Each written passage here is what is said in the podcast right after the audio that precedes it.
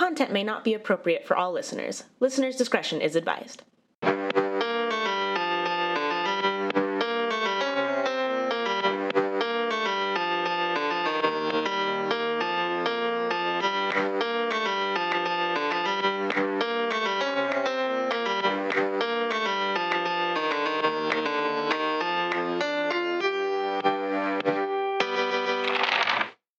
Welcome, listeners, to W T F Are You Talking About, the podcast where we don't know what we're talking about until you do. I'm Katie. I'm Decker. And we're here to ask each other, well, what the fuck are you talking about? It's all right. Just don't ask me what the fuck I'm doing. Yep. Yeah, I wish I could not. That was fun. Threw me off. My... Immediately derailed. Yup. Good. So, here's how it works. We have six categories of topics, and the next episode's contents will be determined by the roll of a die. So we have categories of things. Build it up. That I've Dramatic. Suddenly all forgotten. Drumroll, please. We have true crime, paranormal, history and education, science and technology, entertainment, and current events. So we use an eight-sided die. So if you roll a one, then you're going to roll a six-sided die for those same six categories, except it's going to be local, so Idaho or any state bordering Idaho. And if you roll an eight, then it's a wild, and you get to pick whatever the hell you want. Whoop, whoop. I, I didn't have my page open to my, my notes for the intro, even though I know I don't need them, because I've said it, like, fucking fifty times. Yeah, it's like it's like at work, like, when it's people ask me what the phone number is blanket. For work, we had the phone number on our mouse pad, so instinctually, anytime anyone asks me for the phone at, number, I uh-huh. look at the mouse pad that doesn't exist there anymore to try and get the phone number. I still know the number. Yeah. Um, which is funny that I bring that up. Brendan, for some reason, he's worked at there for two, getting closer to three years. Mm-hmm. He does not know the phone number by memory, which I everyone at work promptly gave him shit about, because we're like, how do you not know? He's like, I always looked at it on the mouse pad. I'm like, you still didn't know that? Like, you did phone calls for like a year and a half. I don't even know. I'm sorry about that. Oh, please forgive me. No, I... So I have a problem now where I say our phone number at work so often that when I go places and people ask me for my phone number, I give them the work number. That's like when I call places or people, I answer the phone, I want to say, like, like this is Decker from T-Sheets. But, like, I can't. I was at Ulta Clearly the, that would be weird. I was at Ulta the other day, and they asked for my phone number to pull up my rewards account, and they were like, yeah, that's that's not bringing anything up. And I was like, yeah, no, it wouldn't, because that's, that's a hospital. Here's my number. You passed the test. I was, there was, like, a line of people behind me, and I was like, oh, God, they all think I'm an idiot now. Cool. Great. That's stellar. Okay. Well, Decker, what the fuck are you talking about? Well, I got science and technology. This one's going to be a bit different because it's going to be more of a philosophical discussion about science and technology. No, it's not about A I. Will I do that at some point? Yes. I have a weird love for artificial intelligence. Only because they will be our overlords at one point or another, and I need them to know that I love them. But it's okay. You have a face here. Well, yeah, so I just think, so I, I feel like... The, but, okay. Let me try that again. That's all right. Yeah, no, no, no. Take two. I feel like this would probably be more fucking shit. No, no, it's okay. It's okay. I have more clipboards, right? And take three, go. I feel like this would be more of a history and education role, but since it is a portmanteau, like Scientology, science and technology... Oh, but that would yeah. definitely be a history and education. Without my happiness meter, yes. Um, but yeah, so that one, uh, I really, I really want to talk about that. I don't know, like I've become more and more fascinated with it. I think it's just because lately, like, did I ever show you the video of uh, the the so the robot that they're working on that like can like learn and stuff, and, like not fall and like be able to walk in any environment and stuff? Can freaking parkour? No. I will show you this, okay. Which is terrifying. It's the Terminator. It's working on it, which is why I need to love it. But it's it's okay, my knee. Um, okay, uh, that was a great soundbite. I'm sure that'll be fine. Um, but uh, this is going to be a conversation because this the other thing I'm going to talk uh, that I'm going to talk about is going to be a future at some point or another. Maybe not soon. Maybe not in our lifetime. But it will become a thing at some point. Um. And uh, what I'm going to be talking about really stems from a movie, and that is Gattaca. I have not seen Gattaca. You have not seen Gattaca? I have not seen Gattaca. Oh my god, it's so good. It's so underrated. It flopped at the box office. Its budget was thirty-six million dollars. Guess how much money it made? Uh, probably more than ten dollars. You're not wrong. There was at least one person that went to go see it. Um, it made twelve point five million dollars. Oh. Yeah, ouch. it... it Did, it's funny because it has like Ethan Hawke, had Jude Law mm-hmm. in it, like so. My ma- my only like mental connection that I can make with Gattaca is from an episode of Sabrina the Teenage Witch. Why is that? Um, I don't remember what the situation was, but Salem is saying that like I, I don't even remember what he was saying, but he instead of saying Gattaca, he says Catica because he is a cat. Catica, oh, that's funny. Yes. Um, but yeah, I'm talking about this because one of the things that I've I've also been really interested in like evolution and concepts of that and like what happens like with your genes and like how those get altered and stuff like that. And so Gattaca is a movie based off of the concept that in the future it is almost frowned upon to have babies out of nature, otherwise known as like faith babies or God children is what they're called. Mm-hmm. Because it's like you're having a kid and like you're leaving everything up to chance. Mm, okay. Which in this world's eyes, it seems dumb and irrational because um, they have the technology to basically look at all the potential children you could have, and you can pick the best one of that instance, basically giving it the best potential life it could ever mm-hmm. have. Like, uh, keeping it from getting any kind of, like, diseases, and making sure it's healthy and very smart and set up for success. And in this movie, you have...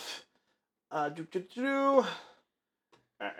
Vincent, and it's, his name is Vincent Freeman, which his last name is hilarious, but I mean it's kind of given because he's mm-hmm. in a sense um, at the end of the movie he he basically beats the system in a sense, because what this movie basically talks about is this genetic fortune telling, which is what really caught my eye, because we're getting better in our current society with identifying things that are going to go wrong with people's, like, things in their genetics that could cause yeah. them to have different kind of, like, disabilities or, um, what's the word I'm looking for? Non-communicable d- diseases, right? Mm-hmm. Like diabetes type one and other things like that.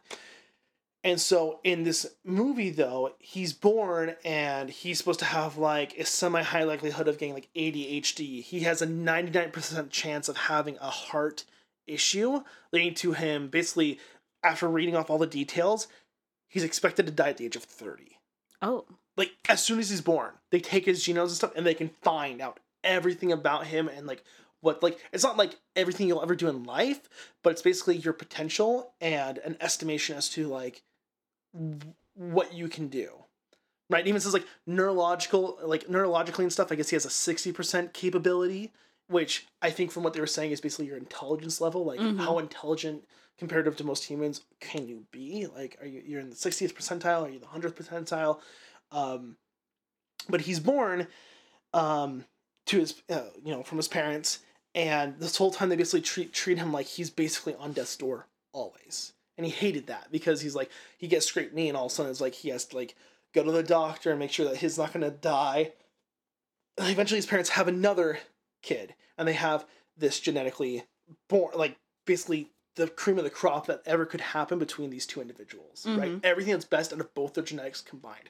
And the the, the doctor who's talking to them, um, they said they want to leave some things up to chance. Because they're like, the originally couple was like, we just want to make sure that there's not going to be anything that could negatively impact our child, right? We want to make sure that he can have a full life. And the, the, mainly because of Vincent, they don't want him to, you know, mm-hmm. they don't want him to keel off as early as Vincent's supposedly going to be. Because they were devastated because they're like, I'm going to outlive my kid, right? Mm-hmm. Um, and then uh, the doctor says, there's no reason to leave anything up to chance. You can pick everything. I mean, if you don't like the eyes or anything like that, you can pick everything.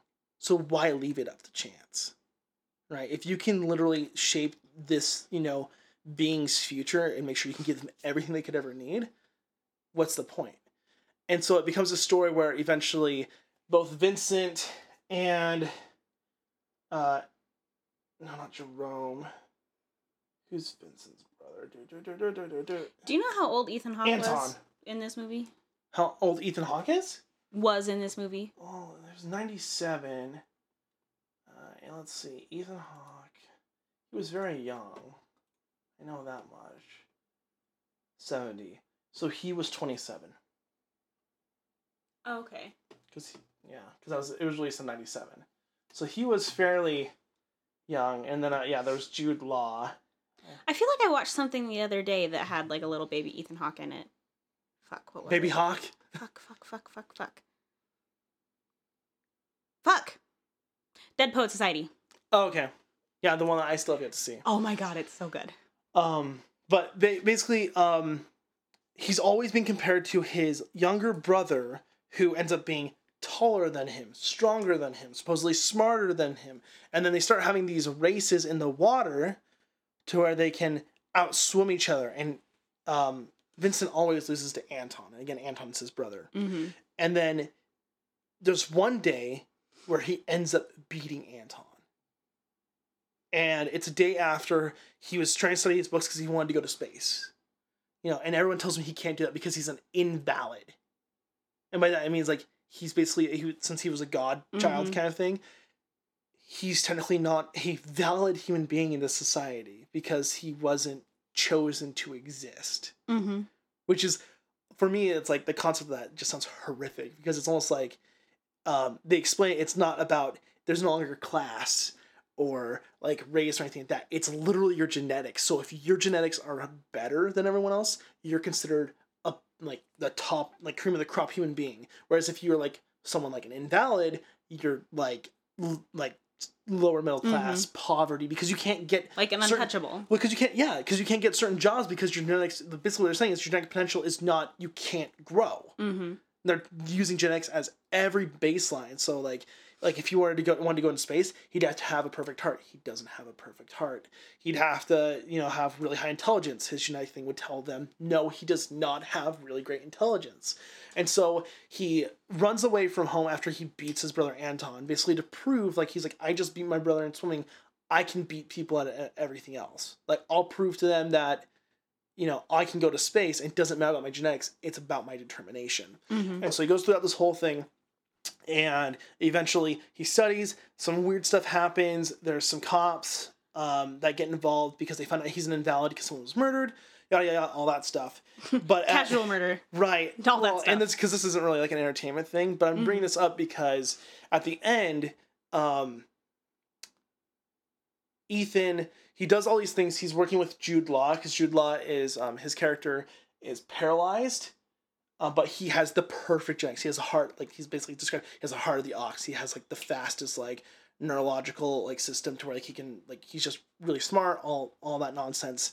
And basically Vince, um, Ethan is taking Jude Law's body in a sense because he has fake blood like things for his fingers. So he, he, cause they do like do blood samples every place they go. Oh, so he's basically, um, taking his identity. Right. Okay. And it's called a, um, what is it called? It's called a, a like a stolen ladder. Mm-hmm. Because, like, the double helix and stuff is kind of yeah, like a ladder. Yeah. And so, um, he's basically borrowing his body, but, like, in a, at the same point, though, like, he's told that he's the best candidate anyone's ever had. He's the top of his class, right? But if they knew his genetics, they would, like, all of a sudden, like, um, they get mm-hmm. rid of him. So at the very end, Anton finds out, um, Anton's one of the cops who finds out that Vincent's there. He knows Vincent, so like he sees him, he knows that it's Vincent and stuff. And at the end, they end up swimming across this um, lake that they always did this race on. And Vincent starting to get tired, and well, not Vincent, um, Anton's starting to get tired, and he's telling Vincent, he's like, I can't see the coast. He's like, we should turn back. And he's like, are you afraid? And he's like, no, well, like we don't need to die out here to prove anything and stuff. He's like, he's like, don't worry, there's another side over here. He's like, how do you know that? He's like, I've done it. And he's like, how how did you do this? He's like, and what he says really struck a chord with me. Um, I think it's important for like just for everyone to hear because the line is something akin to, I don't save enough energy to make it the way back. Okay. Right? Where he's like, he's like, if I'm gonna go, I have to get everything, go. or I would never succeed. Mm-hmm. Which I think is just, it's a very powerful line, the way how it's displayed, because like they're in the water and they're like all panting and like they're like barely staying above water and stuff. And then he ends up saving his brother for the second time, because the first time when he beat him, his brother started drowning and he saved him. Mm-hmm. And he does it again. And then eventually he goes, getting ready to go to the launch, because he's going to go to space now finally. And there's one last test that wasn't supposed to happen. And he had he had all these backups and stuff, and there was he didn't have any backups for this one. And he starts telling the doctor that's measuring him and stuff, he's like, he's like, I could have been the very best. You know, and he starts saying these things as if, like, it's already over and mm-hmm. stuff. And he's like, I was right here at the end. No one had to know. And then, of course, it finds out that he's invalid. And the doctor, apparently, he could tell that he knew and mm-hmm. stuff.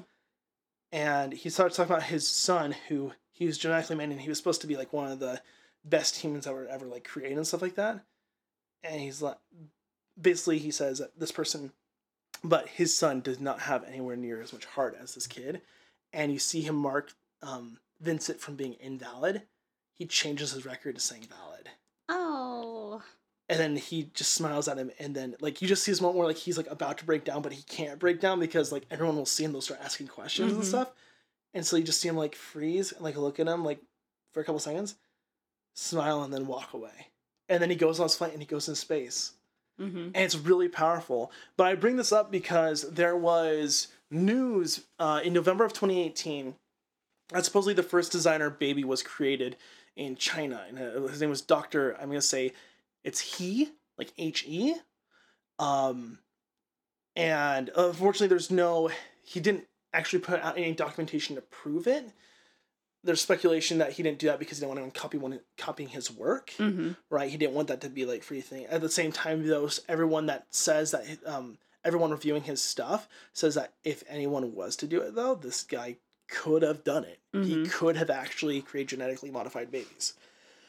So I bring this up because, right, you have CRISPR, which is, um, it's a technology that basically samples out D N A and just chooses to omit certain kinds mm-hmm. of D N A. It's not, it doesn't insert D N A. It just splices out other D N A. Think about like, like a, um, like a vaccine, right? And mm-hmm. like, in terms I have, of like, I have heard of CRISPR. I don't know why, but I am familiar with that. Yeah. And so that's the one thing I want to talk about, but I was just, it's just so te- technically heavy with its yeah. vocab to where I just feel like, not that our audience isn't very smart, but I need to figure out a way to break it down in nice digestible bites. Mm-hmm. So this one's a bit more of a philosophical one, but it begs the question of, once we can start making designer babies, what's going to be the limitation on that? Because right now there's, that's cute. He just climbed up inside of that towel. Oh my god. And he's gone. Um, oh, that's adorable. Uh... He's the knight. Um, Bad cat. But it begs the question of when this technology becomes more accessible, right? People talk about it being amazing because we could stop, like, certain illnesses or um, certain, like, whether it's mental, uh, neurological, you know, you could get rid of some predispositions towards mm-hmm. certain illnesses. It could be fantastic. But once that doorway's open, that means that other things could be inserted, right? Mm-hmm. Like, you can make superhumans, so to speak. And then what's to stop, uh, like, certain nations from just genetically making people for, like, certain means? Right, right. And so that becomes a question is, like, where does that stop? Should we even get involved with that? Because it's like, like, who do we have the right to even manipulate things that are, like, that we, we don't know what the outcome is going to be? Like, when we mess with someone's D N A... we have no clue what kind of impact that's going to have. Because we might get rid of, like, we might alter one chromosome, but that chromosome could have, like, had some butterfly sort of, effect. Yeah, some sort of massive impact with the rest of their neurological structure to where, like, yeah, you got rid of all their illnesses, but now you've made them, like, mentally insane, right? And so... and also now Ashton Kutcher won't leave you alone. Ugh, yeah, until he does. Well, um, but... that was kind of the question I was posing to you because I wanted to kind of have like a dialogue with this one just because it's, there is no clear-cut answer in my eyes. I think on one hand it's interesting because we do have a lot of this technology to eliminate certain diseases mm-hmm. and like vaccines, and some people are not using them. Right. Like they are adamantly avoiding them. And there will be people like... I don't imagine anyone uh, there. I don't think there'll ever be a point where it's always going to be that mm-hmm. way, right? There'll there'll always be an outlier. Uh, yeah, but then on the other hand, the way that nature works is it tries to sort itself out and progress itself uh, through natural selection. Mm. And so if you're manipulating genetics that way, how is that going to change the way that the species gets stronger on its own? Right. And one could say that this in itself is natural selection. And by that, I mean, like, clearly people are picking out what things to keep and what things not to keep, right? Mm-hmm. That part's not necessarily natural. But natural selection, from when I was listening to Richard Dawkins, um, oh gosh, it wasn't The God Delusion. It was another book I was listening to. Um, oh, The Selfish Gene. Mm-hmm. Uh, I listened to that one several years ago, and it was really insightful when it comes to um, how evolution works and, like, what happens cyclically, like, when people are, like, very giving, right? There's going to be people that are going to start taking advantage. It's a really yeah. interesting book in terms of how species adapt to each other based on their behavior. And so in my eyes, it's like, yeah, it's not necessarily natural selection because we're, it's not, we're not letting random chance interfere with it. But in a way, we can almost accelerate evolution by doing said thing. So some might say it should be our prerogative to but increase this. One way to look at that is, like, look at dog breeding, for instance, mm-hmm. where humans have bred some dogs in such a way that they are genetically inferior to what they were when they started. Right. Like, look at, like, a pug, for example. Mm-hmm. They didn't used to look like that. They also didn't used to have all of the breathing problems and things like that that they did. That right. was developed through the breeding process of people trying to achieve this particular look. Right. And there's another... God, I can't think of what it is. There's, but there's a couple of other dogs that I know just, like, off the top of my head that I cannot think of off the top of my head right now that right, there's have dogs those br- bred... I don't... Not, not inbred, but bred sure. in... health problems like because Great of the Danes with their hearts. Yes. Right, that's like one great example where it's like, I didn't mean to use the word great there. Um, but it's one example where, like, you have this beautiful dog who looks like they're very strong, but unfortunately their life expectancy, I think, is what? It's like six to like nine mm-hmm. at the max because of their hearts and mm-hmm. their bodies. Stuff. I, I had a childhood friend who I think he had at least two Great Danes. No, he had three. He had three Great Danes when I knew him. In the span of me being there, what was that? From eight to like fifteen, right? So that's about eight years, three dogs. Mm-hmm. Like, and so, because I mean, yeah, once you start messing with nature, right? And granted, how nature works, it's over a vast, like, it's a long time before, like, mm-hmm. certain things start picking up, right? Because it's the, whatever genes survive are the ones that's going to be dictated as being the good ones, right? Because mm-hmm. they kept you alive. But if it wasn't for, like, the human interference, I don't necessarily think that nature would have bred pugs this way. Sure. Um, but then, like, to go back on that, that statement, though, right? If we didn't interfere with certain kinds of biology, we wouldn't have vaccines, mm-hmm. right? So it's like, it's definitely a healthy balance. But once you have that kind of power, literally you can, like, because we already have the ability to, like, like you know, direct certain yeah. species' life into a certain manner. When we start messing with our own thing, right? It's like, and I think people's fear is like, well, what if they start making people dumber so that they become like sheep to like the goat, you know, like those, like the extreme things where it's like they make people less or something. I think it would be much more. more likely, like, again, like dog breeding, humans are like shallow, shitty creatures. They're going to start messing with things for aesthetic reasons, mm-hmm. not necessarily for like not paying any heed to the other things that it's going to do. I want my child to be pretty, so that's what they're going to do, and who knows what that's going to fuck up. Yeah, see, like, I know for me, um, I wouldn't want any hand in designing, like, like having a designer baby, so to speak. Um, I th- like, in terms of, like, like, like shaping them, like, I want them to be very strong and be all this. But I think, like, like I if I had that. the choice, like, no, I would not like my child to be diabetic. I would like them to not have, right. you know, allergies to different things. Like, mm-hmm. I can totally understand that. Yeah, like, for me, like, if the if the technology was available, right, and I had the capability to prevent my children from having certain diseases that my ancestors definitely had and mm-hmm. are debilitating in their lives and did eventually lead to the demise of them, mm-hmm. I would want to have some sort of say in, like, being like, let's stop that, because that means if we can stop it here, or at least... you know, like over time, maybe that won't be a problem that we have. Mm-hmm. Granted, we'll find other problems, right? And there could be the side effect where we fix that thing and it caused way different issues. Uh-huh. Um, and the thing is, we, we will not know until we start dabbling in it. Mm-hmm. So it's like, it's the... Is it the Devil's Game? Is that what I'm thinking of? Where it's like... There, there's a certain phrase I'm looking for where it's like, you won't know till you try. And if you try, it could turn out to be fantastic. But uh-huh. there's no take back, so you yeah. could try and everything would go horribly wrong. Oh, it makes me think of when they when they were cloning sheep.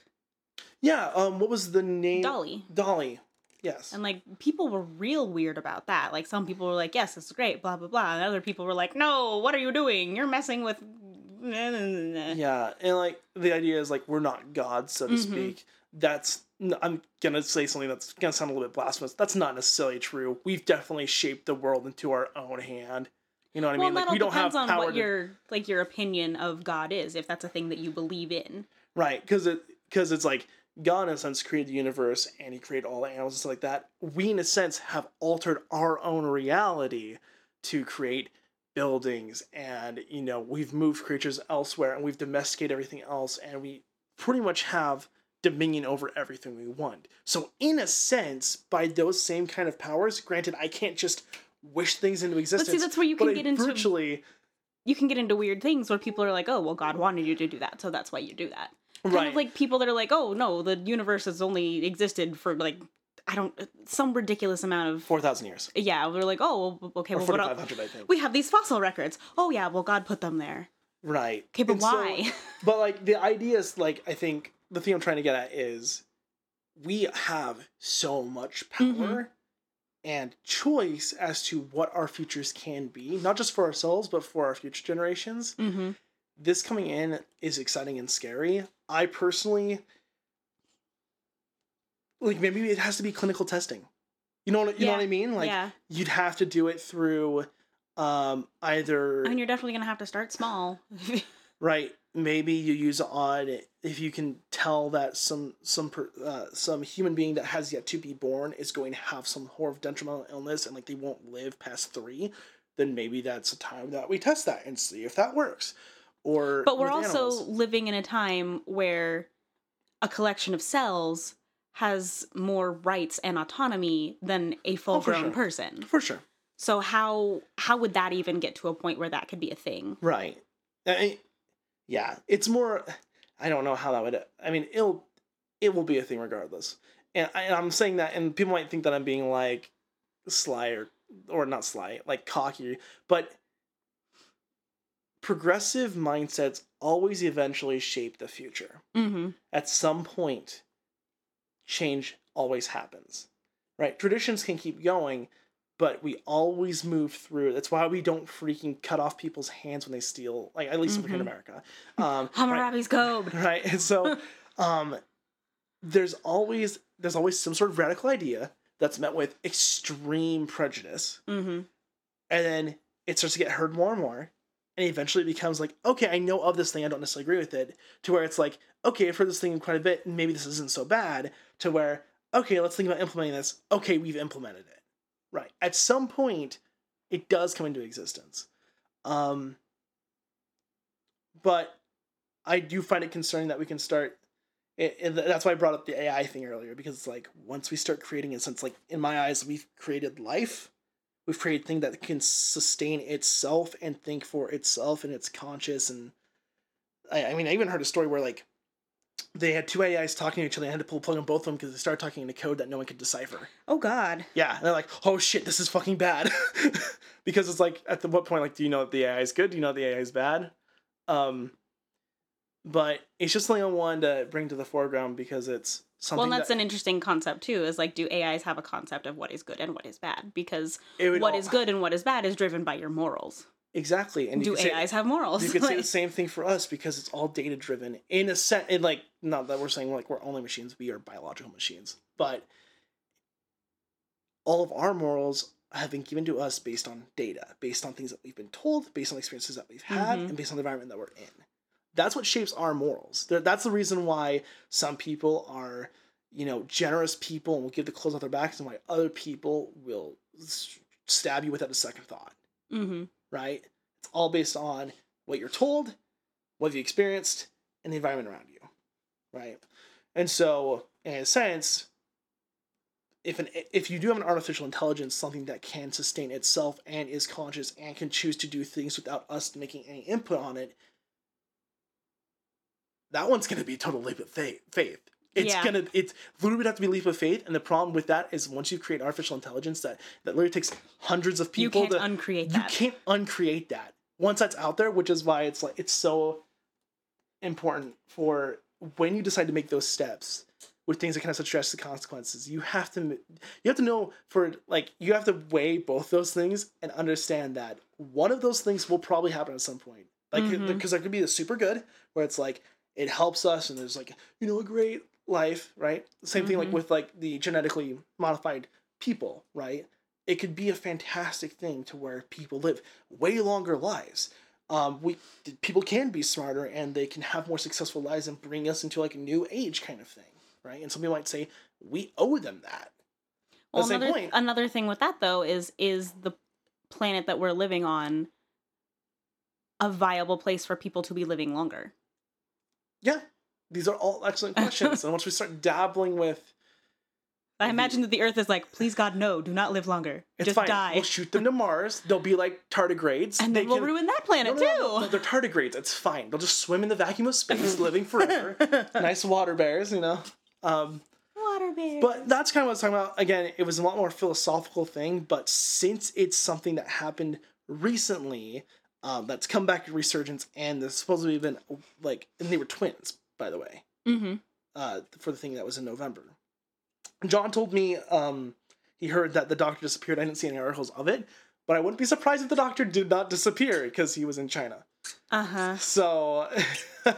If anything did happen, That's it could have happened. And scary. I did joke with John. I was like, they do have two hundred million C C T V cameras. Yeah.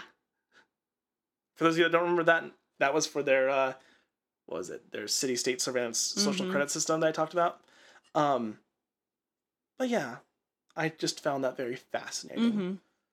It's it's interesting. And it's one of those things where there isn't, I don't, I don't think there is an answer. I think regardless...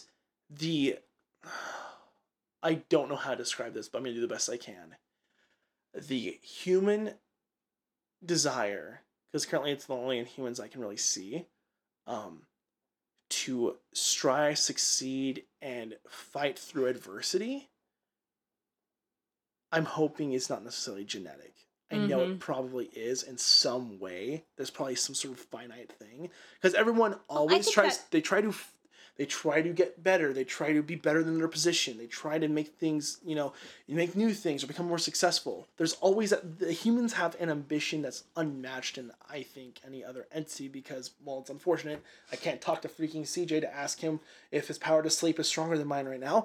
But um, I think that, too, though, it goes back to the whole nature versus nurture debate, which right. I feel like has been pretty well shown to be both. Mm-hmm. So, I mean, even if you do have perfect genetics... You can't rule out one or the other. Uh-huh. Unfortunately. It's not a world where you can have only nature. Mm-hmm. Because there'll still be nurture somewhere. Or the lack thereof, which is still nurture. Mm-hmm. And I remember... God, this was a long time ago. But they... It, one of the times that my mom's cancer came back, they told her that she had, you know, a couple months. But she wasn't ready to die. So she lived for, like, another eight years.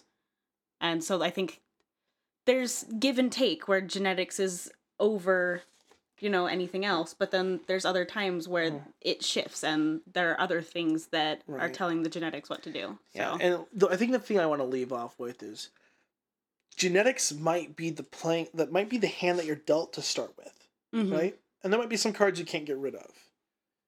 But you always get to choose how you play those cards. Mm-hmm. And that's something that doesn't matter how good your genetics are. If you're really bad at poker, it doesn't matter how fucking good your hand is because you're not going to know when to fold uh-huh. and when to, like, hold down. Right? And so I think regardless, if we were to ever do designer stuff, my hope would be that we, as a species, we never lose that ambition because I personally, once we lose that, I think everything everything's fucking done at that yeah. point. because then we've lost something that essentially, like at that it might point, be a, what then like what's the point? Right. It's like, well, I think some people might even say, like, is do we have a soul at that point? Because there there is something that's still unquantifiable, but that we know that we have. Mm-hmm. Right? So that's what I was talking about.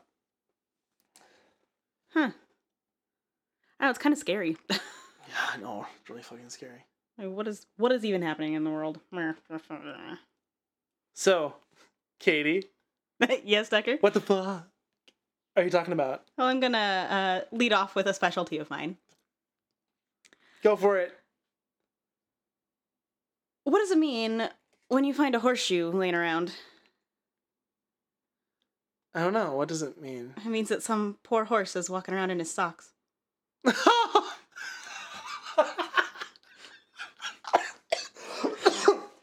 Oh no, you've killed me.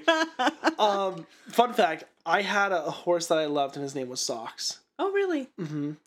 He died after I rode him the first year. It made me very sad. Oh no. Yeah. Um, it was it was a place somewhere between Idaho or Idaho. Fucking idiot. idiot, idiot, idiot. Boise, Boise. Between Boise and Idaho. Between Boise and Idaho. All of it. Good. Um, between Boise and Rigby.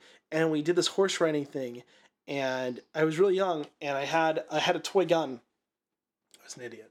I had a toy gun, and I was riding on this horse, and I wore my cowboy outfit because I was like, I'm kick-ass, I'm freaking cool, and I'm on this horse. And my parents didn't know I had the caps for the guns in there, you know, like those little like uh-huh. cap things that make snow, snow yeah. sound.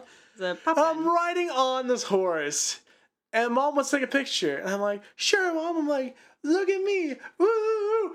And then I shoot one of them, and f- oh, oh I no. just go flying. Like, and like this whole thing happened within like ten seconds. Uh-huh. Like I shot him, awesome, I'm flying, and I like barely grabbed on the reins. I lost one of the guns. I never found it ever again. They, That's they probably mailed, for the best. They mailed the other one back to me, which was really sweet of them. And then like I'm riding on this horse, and then I, I got bucked off, and then I fell off the horse, but I didn't get off the horse.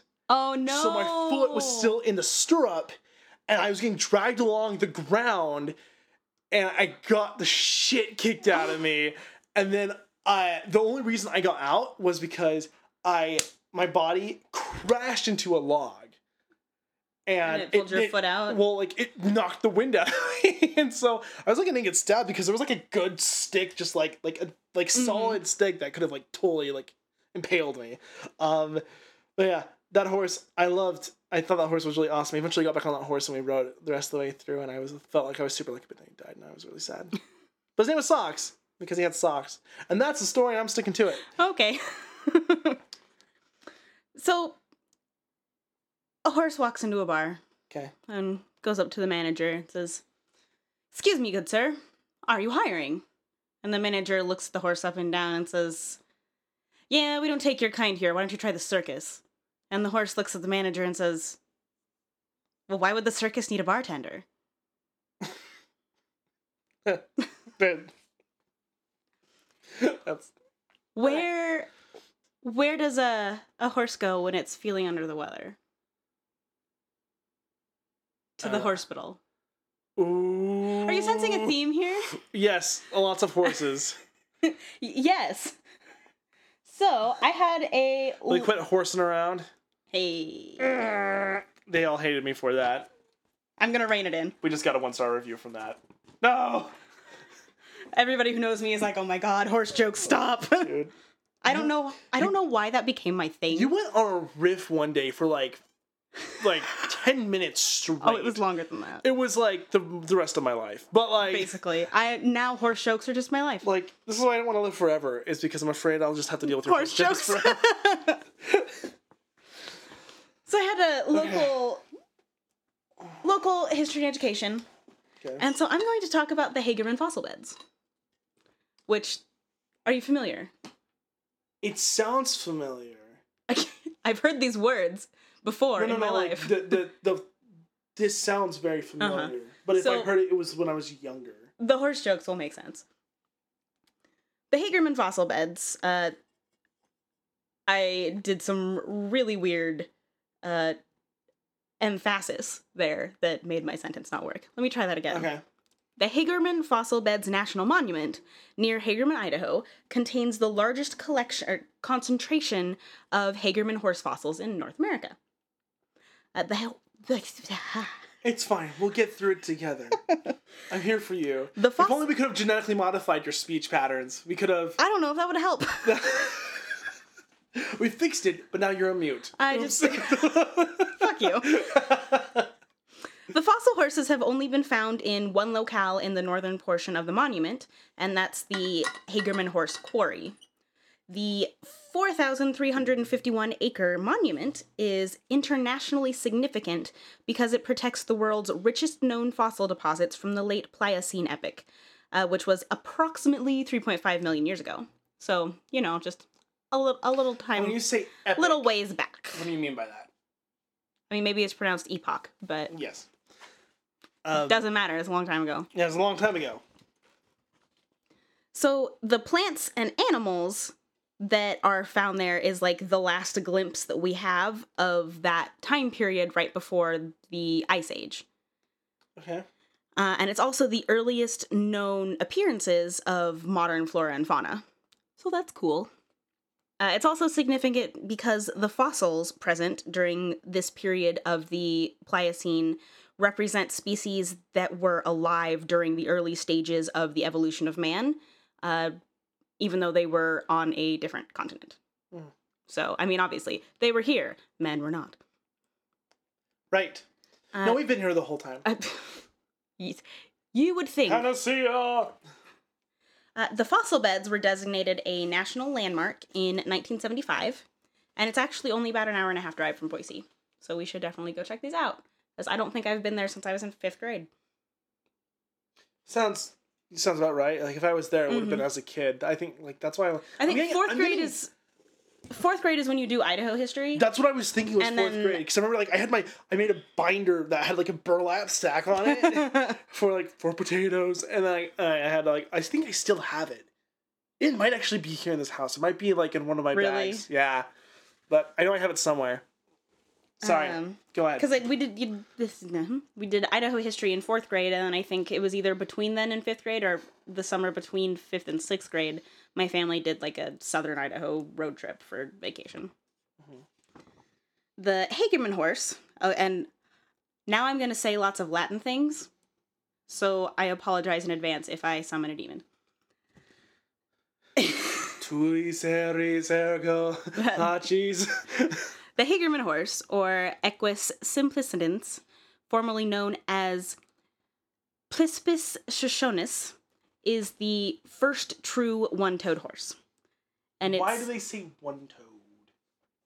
Like one one-toed. Right. Um so horses have one toe, and that's their their, the hoof. their hoof. Right. Um cows do not. Not cows. Uh, um I'm not thinking I know, cows. I know what you're Just saying. Just split hoof split animals hoof. have more than like like a camel. Right. Ungulates. Yeah. Oh, what a gross name. I love the word ungulates. I don't know why. I just do. Um, it makes me think of a matching game that was part of a Magic School Bus computer game that I oh played gosh. a bajillion years ago. I I played the Magic School Bus games a lot. Yeah, or Master Blaster. Math Blaster? Yeah, that one. Master Blaster, I think, was something else. That's fine. Uh... So the Hagerman horse is obviously the most famous species there, mm-hmm. uh, but there are also fo- there there is also fossil evidence of over two hundred other species, uh, such as this is it's also the largest accumulation of the giant otter, uh, the Satherium. Here, let me take that for you. Thanks. Okay. Satherium pacinarium. Uh, it's also North America's third most important site for Pliocene birds. There are numerous uh, other species, such as the peccary, or Platygonus persei, swan, Olor hibbardi, uh, the Olor hibbardi, deer mouse, Peromyscus hagermanensis, hagermanensis. I, f- I feel like that one feels very specific to the area since the last bit of its... Uh, its species? It's... Uh, I want to say taxonomy. I'm pretty sure that's the word. Oh, yeah. Is, uh, it says, has Hagerman in it, which is interesting. Uh, vole. Ophamys yes, taylori. Uh, a grison. Trigonictis cookii. Cookie? That sounds like a Kukai? Spell from Harry I don't Potter. Know. Um, and a, a grison, I looked it up, it looks kind of like a badger. Huh? It's kind of cute. Uh, pronghorn antelope. Satherium, and you know what? Fuck the Latin names. Oh, yeah. I give up. Fine. Uh, giant badger. Giant badger. I mean, the Latin names sound interesting, but they're also very difficult to say. Uh, no matter how many times I look at them beforehand and, like, sound them out, I'm like, cool, I have a good grasp of these. I can say these. And then I look at them again, and I'm like, what are letters? How are words? Um, large cat, such as, like, the puma.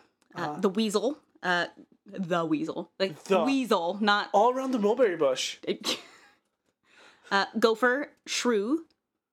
Also a Camelops, which is an extinct genus of camel that once inhabited North America. Is that like a cyclops and a camel? I or don't think so. A camel from Camelot? Like, I'd never heard of the Camelops before, though, and I was like, what? We have camel? Camelops? We, we have camel, that is. Well, we do technically have, we have pronghorn, which is a antelope. Yes, and they have found that here. Um... But I didn't realize that we used to just have camels hanging around. No, no, I'm curious. Go ahead and keep reading this off. I want to see if I can look at camels. Uh, there's also records of mastodons, saber-toothed cats, bone-crushing dogs, uh, ground sloth, uh, and a variety of species of frogs, woodland birds, waterfowl, snakes, turtles, lizards, toads, salamanders, and a variety of fish, bivalves, gastropods, and beavers.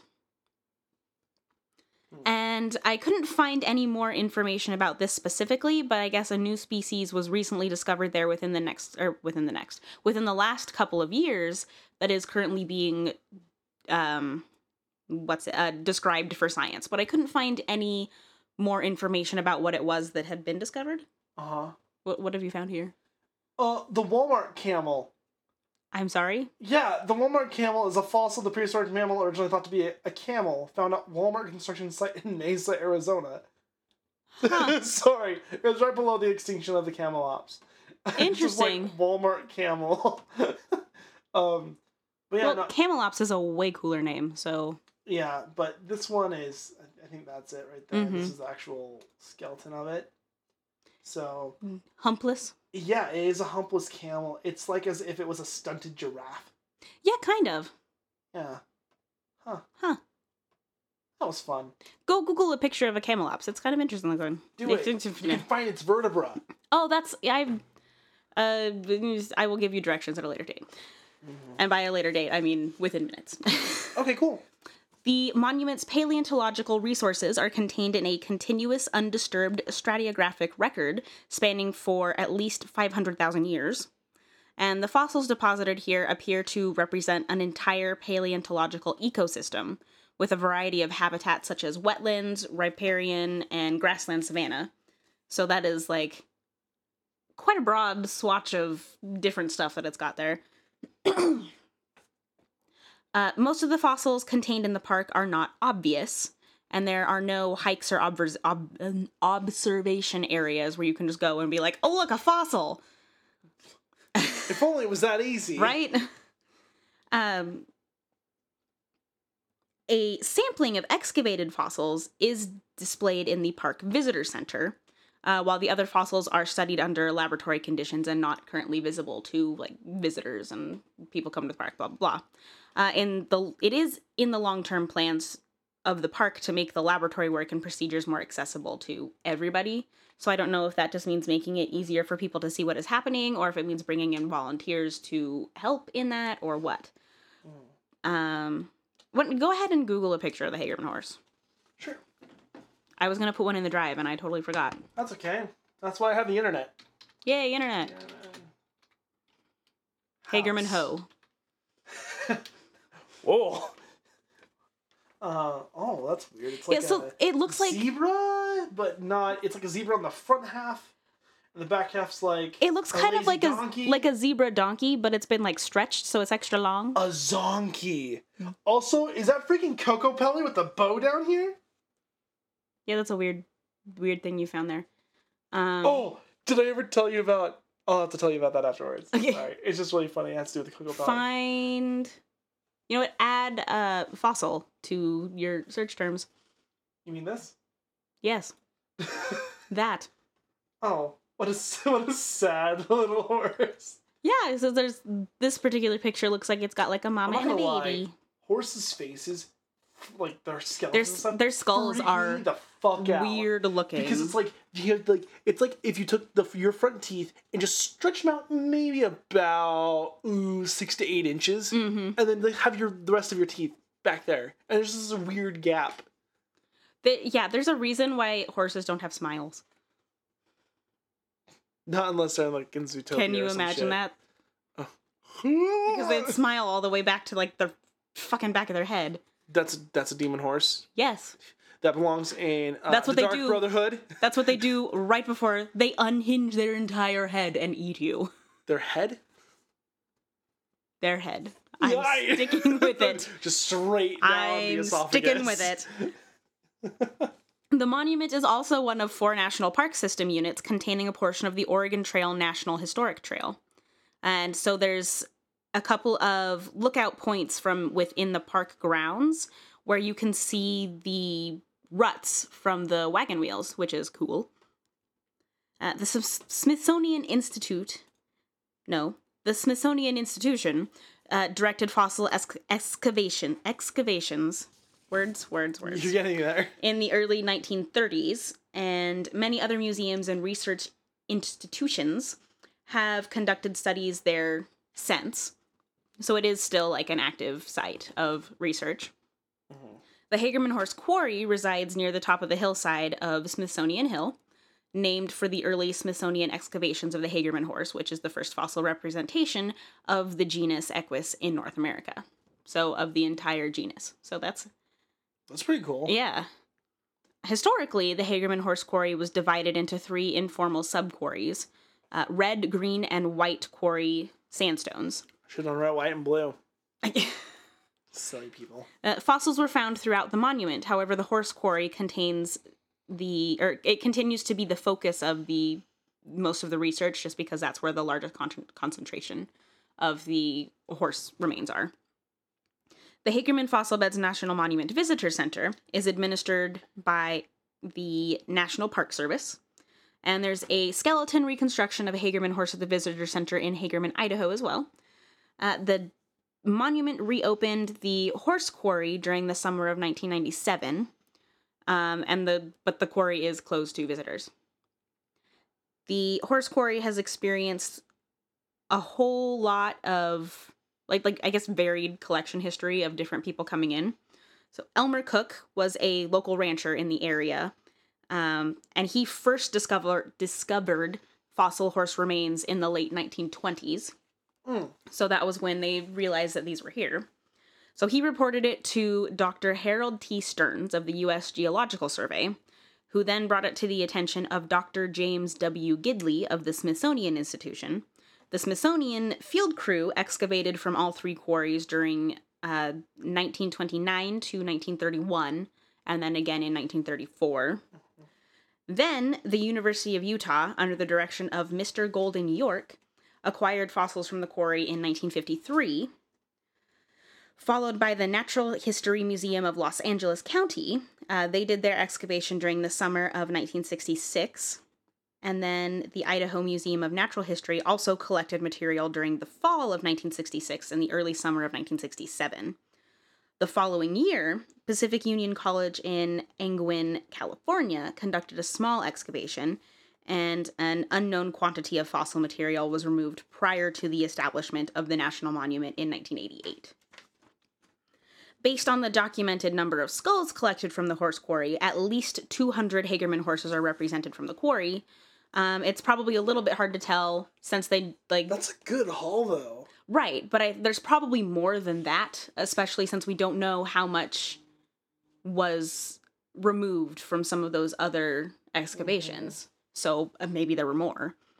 Doctor James W. Gidley originally interpreted the Smithsonian fossiliferous red sandstone bed to have been deposited in a bog or a water hole. Um, so he thought that the death of the animals was the result of attrition, which is gradually reducing the strength of someone or something by like a prolonged attack or prolonged pressure. Mm-hmm. So um, think like a constrictor. Right. Well, is it not, when we say attrition, that's not just starvation. Correct. Right? That's not like just exposure. So when they talk about like a war of attrition, right, and they're talking about like, oh, well, we'll, we'll wear them down, like mm-hmm. a sustained attack, something yeah. like that. uh, C L Gazin agreed with Gidley's uh, disposi- depositional interpretation, but suggested the bog may have actually trapped the animals instead of it being formed by their remains.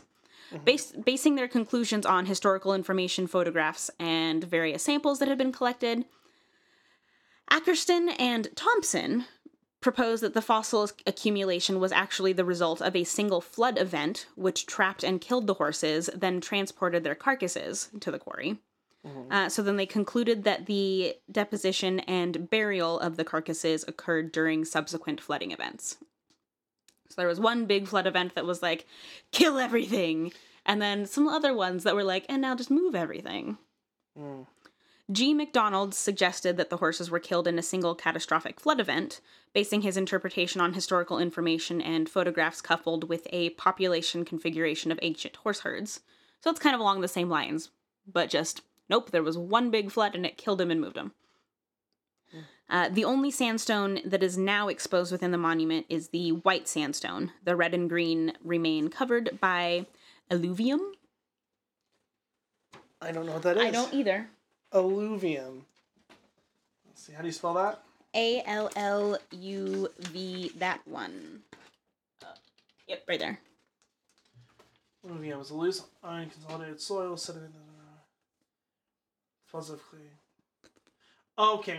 So it's like um, with sedentary rocks and stuff like that. Oh, yeah. Right? It's basically all of that debris. Mm-hmm. Huh. Cool. And so that's the, the Hagerman Fossil Beds. That's pretty cool. It is, and it's it's not far from here. We should definitely go check it out soon. Especially now that it's starting to warm up and be nice mm-hmm. weather. Yeah. Just not too nice, though. They'll try and melt us. I don't want it to get too hot. I'm so yeah. upset. It's all right. For those of you that aren't here in the, the state with us, it was like eighty-five today and we're over it. And like, I know other places get really hot, but like, I like it to never exceed sixty-eight. That's just me personally. I live Fall well is between my favorite. fifty-five and sixty-eight. That is where I like to live because it's like, it's just cool enough to where I can stay cool. I can just throw on a jacket. I'm done. I'm fine. Fall is my favorite, and the fact that it's already eighty-four at the very beginning of June probably means that we're in for a very warm summer. Which is why I was really happy for all that rain. Mm-hmm. Well, it happened because I'm like, it's going to keep it cool. Lies. Keep coming, keep raining, please. Those, uh, oh, hello there. I nearly biffed it. Yep, those. Oh, I, yeah. I don't, it wasn't last summer, but I think it was, it was the summer before or a couple there where it was like one hundred ten and one hundred eleven and one hundred thirteen, and I was like, I don't, I'm I'm not into it.